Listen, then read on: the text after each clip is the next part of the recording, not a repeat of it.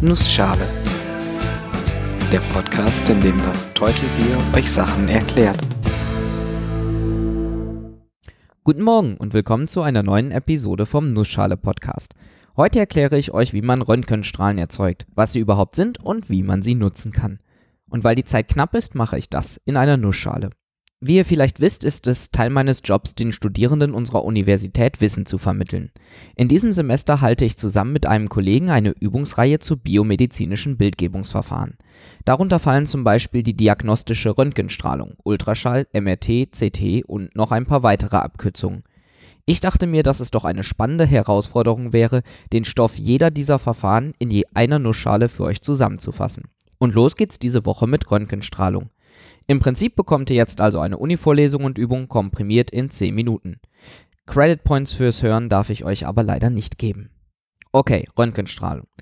Vermutlich ist jeder schon mal geröntgt worden oder hat zumindest ein Röntgenbild gesehen. Klassischer Anwendungsfall ist die Überprüfung, ob ein Knochen gebrochen ist. Bei einer Röntgenaufnahme erzeugt man sehr energiereiche Strahlung, die für uns unsichtbar ist.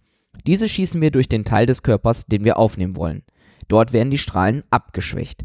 Je nachdem, ob sie auf Knochen treffen oder auf Muskelgewebe oder auf was ganz anderes, werden sie stärker oder schwächer abgeschwächt.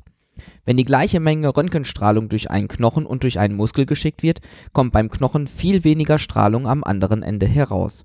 Mittels eines Detektors kann man dann messen, wie viel Strahlung genau unterwegs verloren gegangen ist und daraus dann ein Bild machen. Weiß mit den Stellen, wo wenig Strahlung rausgekommen ist, also zum Beispiel Knochen, und umgekehrt schwarz dort, wo viel Strahlung den Weg durch den Körper überstanden hat. Das ist das Grundprinzip hinter der Aufnahme von Röntgenbildern. Schauen wir uns nun mal die einzelnen Schritte etwas genauer an. Los geht's mit der Erzeugung von Röntgenstrahlung. Zunächst werden an einer sogenannten Kathode Elektronen erzeugt und auf die sogenannte Anode geschossen. Die Elektronen treffen auf die Anode, die in den meisten Fällen einfach ein Stück Wolfram ist, und es können mehrere Sachen passieren. Meistens schießt das Elektron bei einem der Anodenatome ein anderes Elektron weg. Dieses wird dadurch ionisiert, verändert also seine Ladung, und die Energie wird in Wärmeenergie umgewandelt. Das passiert mit nahezu 99% der eingehenden Energie. Extrem ineffektiv eigentlich. Insbesondere muss man bauliche Maßnahmen ergreifen, um die Anode zu schützen. Meistens wird sie rotierend gebaut, um die Energie zu verteilen. Ansonsten würde sie in kürzester Zeit schmelzen. Es kann auch sein, dass das Elektron nur am Atom vorbeifliegt, dabei etwas verlangsamt wird und etwas Strahlungsenergie freisetzt. Diese nennt man Bremsstrahlung. Lustigerweise heißt es auch auf Englisch Bremsstrahlung. Die Bremsstrahlung ist relativ schwach und sie kann fast jede beliebige Frequenz annehmen, sofern genug Energie vorhanden ist. Aber jetzt kommt der spannende Teil, die charakteristische Strahlung. Sie ist charakteristisch für das Atom, in diesem Fall Wolfram. Denn beim Auftreffen auf dieses Atom wird ein Elektron freigeschlagen dessen Platz aber durch ein anderes Elektron aus genau diesem Atom wieder besetzt wird. Dabei wird Energie frei, und zwar immer eine genau bestimmte Menge an Energie. Die Strahlung, die dabei erzeugt wird, hat also auch immer die gleiche Energie und damit dieselbe Frequenz. Meistens so im Exahertz-Bereich, also Strahlung, die 10 hoch 18 Mal pro Sekunde hin und her schwingt. Und das ist unsere Röntgenstrahlung. Die Anode ist extra angeschrägt, damit diese Strahlung Richtung zu untersuchendem Körper gelenkt wird. Dann gucken wir uns doch mal an, was mit der Strahlung im Körper passiert. Im Prinzip können zwei Sachen passieren, Streuung und Absorption. Beide sorgen für eine Abschwächung des Röntgenstrahls. Bei der Streuung wird der Strahl gegebenenfalls mit Energieverlust umgelenkt, fliegt also nach Passieren des Atoms in eine andere Richtung. Bei der Absorption wird die Energie des Strahles im Atom aufgenommen. Wie häufig beides passiert, wird durch Kennzahlen angegeben, die für jedes Material unterschiedlich sind. Das bedeutet, dass die Stärke der Strahlung, die nachher rauskommt, na klar, von der eingesteckten Energie und von der Dicke des Materials abhängt, aber eben auch sehr stark von der Art des Materials, durch das der Strahl fliegt. Wie gesagt, werden dabei sowohl Streuungsverluste als auch Absorptionsverluste der Strahlung berücksichtigt, da beide Phänomene ja zur Abschwächung beitragen.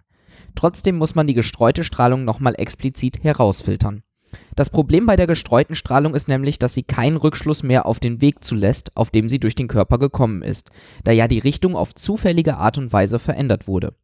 Deshalb werden diese durch Streuungsgitter herausgefiltert, durch welche nur Strahlung kommt, die den direkten Weg durch den Körper durchlaufen hat. Der nächste Schritt ist also, die übrig gebliebene abgeschwächte Strahlung zu vermessen. Die Entwicklung von Röntgendetektoren ist stark an die Fortschritte in der Fernsehtechnologie und Fotografie angelehnt. Zunächst gab es Platten, die man quasi mit der Röntgenstrahlung belichtet hat. Röntgenstrahlen sind ja wie Lichtstrahlen, nur unsichtbar für uns Menschen und mit viel mehr Energie. Diese belichteten Platten konnten dann mit einem Laser ausgelesen werden. Später gab es Detektoren, die auf gesamter Fläche aufgeladen waren und durch eintreffende Röntgenstrahlung an genau der Eintreffstelle entladen wurde. Das konnte man mit speziellen Schaltungen auslesen. Aber das ist quasi wie Fotografie. Spannender wird es, wenn man Live-Bilder haben möchte. Deshalb wurden dann Technologien entwickelt, die die Röntgenstrahlung erst in normale Lichtstrahlung und diese dann in Elektronen umgewandelt hat. Diese wurde dann die Elektronen wurden dann beschleunigt und auf einen Schirm gelenkt, wo sie digital ausgelesen werden konnten. Wie ein umgedrehter Fernseher quasi. Genau wie Bildschirme weg von der Röhre hin immer flacher wurden, konnten auch irgendwann sehr flache Sensorpaneele hergestellt werden, in denen Fotodioden die Strahlung auffangen und messen. Heutzutage kann man so schon extrem gute Auflösung und Abspielraten bei Röntgenaufnahmen hinkriegen. Damit wisst ihr, wie Röntgenstrahlung erzeugt werden kann, wie die Strahlung im Körper abgeschwächt wird und wie man die Strahlung wieder messen kann. Und jetzt habe ich so oft das Wort Strahlung gesagt, dass wir da nochmal kurz drüber reden sollten. Röntgenstrahlen sind normale elektromagnetische Wellen, wie sichtbares Licht, Infrarot oder ultraviolettes Licht auch. Was sie unterscheidet, ist, dass sie sehr energiereich sind und deswegen kann Röntgenstrahlung auch Schaden im Körper anrichten. Im praktischen Einsatz für diagnostische Zwecke wird allerdings darauf geachtet, diese schädliche Strahlung zu minimieren. Das geschieht natürlich durch eine sinnvolle Wahl von Bestrahlungszeit, Bestrahlungsenergie und Größe der bestrahlten Fläche. Es gibt auch weitere technische Vorrichtungen, die einzelne Effekte der Strahlung abschwächen.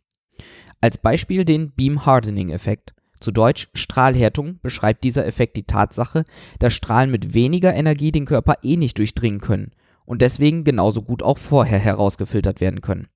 Das geschieht meistens durch spezielle Filter, die nur die Strahlung durchlassen, die für die Bildgebung später relevant ist. Auch wird darauf geachtet, dass die Strahlung nicht frei im Raum herumflitzt, sondern gezielt eingesetzt wird. Die Einheit, in der Strahlung meistens angegeben wird, ist Sievert. Damit ihr die Größen einschätzen könnt, die durchschnittliche Strahlenbelastung pro Jahr in Deutschland liegt bei einigen wenigen Millisievert. Piloten sind aufgrund der Höhe ihres Arbeitsplatzes ein paar mehr Millisievert jedes Jahr ausgesetzt. Ich habe mal bei ein paar Fluglinien nachgelesen, was da so Werte sind, bekam da aber eher unkonkrete Angaben. Die Maximalstrahlung, die angegeben wird, die ein Pilot pro Jahr abbekommen darf, liegt bei 20 Millisievert. Eine Mammographie, also röntgengestützte Untersuchung der Brust, setzt einem in etwa ein halbes Millisievert aus. Sofern man also kein Pilot ist, der sich täglich röntgen lässt, bleibt die Strahlung im Rahmen. Ich hoffe, ich konnte euch kurz und knapp erklären, was Röntgenstrahlung ist, wie sie erzeugt und genutzt wird. Ihr wisst es ja bestimmt mittlerweile, aber ich habe eine Webseite nussschale-podcast.de und einen Twitter-Account at nussschalepod, wo ihr Fragen, Kommentare oder Themenwünsche hinschreiben könnt. Gerne dürft ihr den Podcast auch weiterempfehlen und zum Beispiel auf iTunes bewerten. Ich bin das Teutelbier und ich danke euch fürs Zuhören.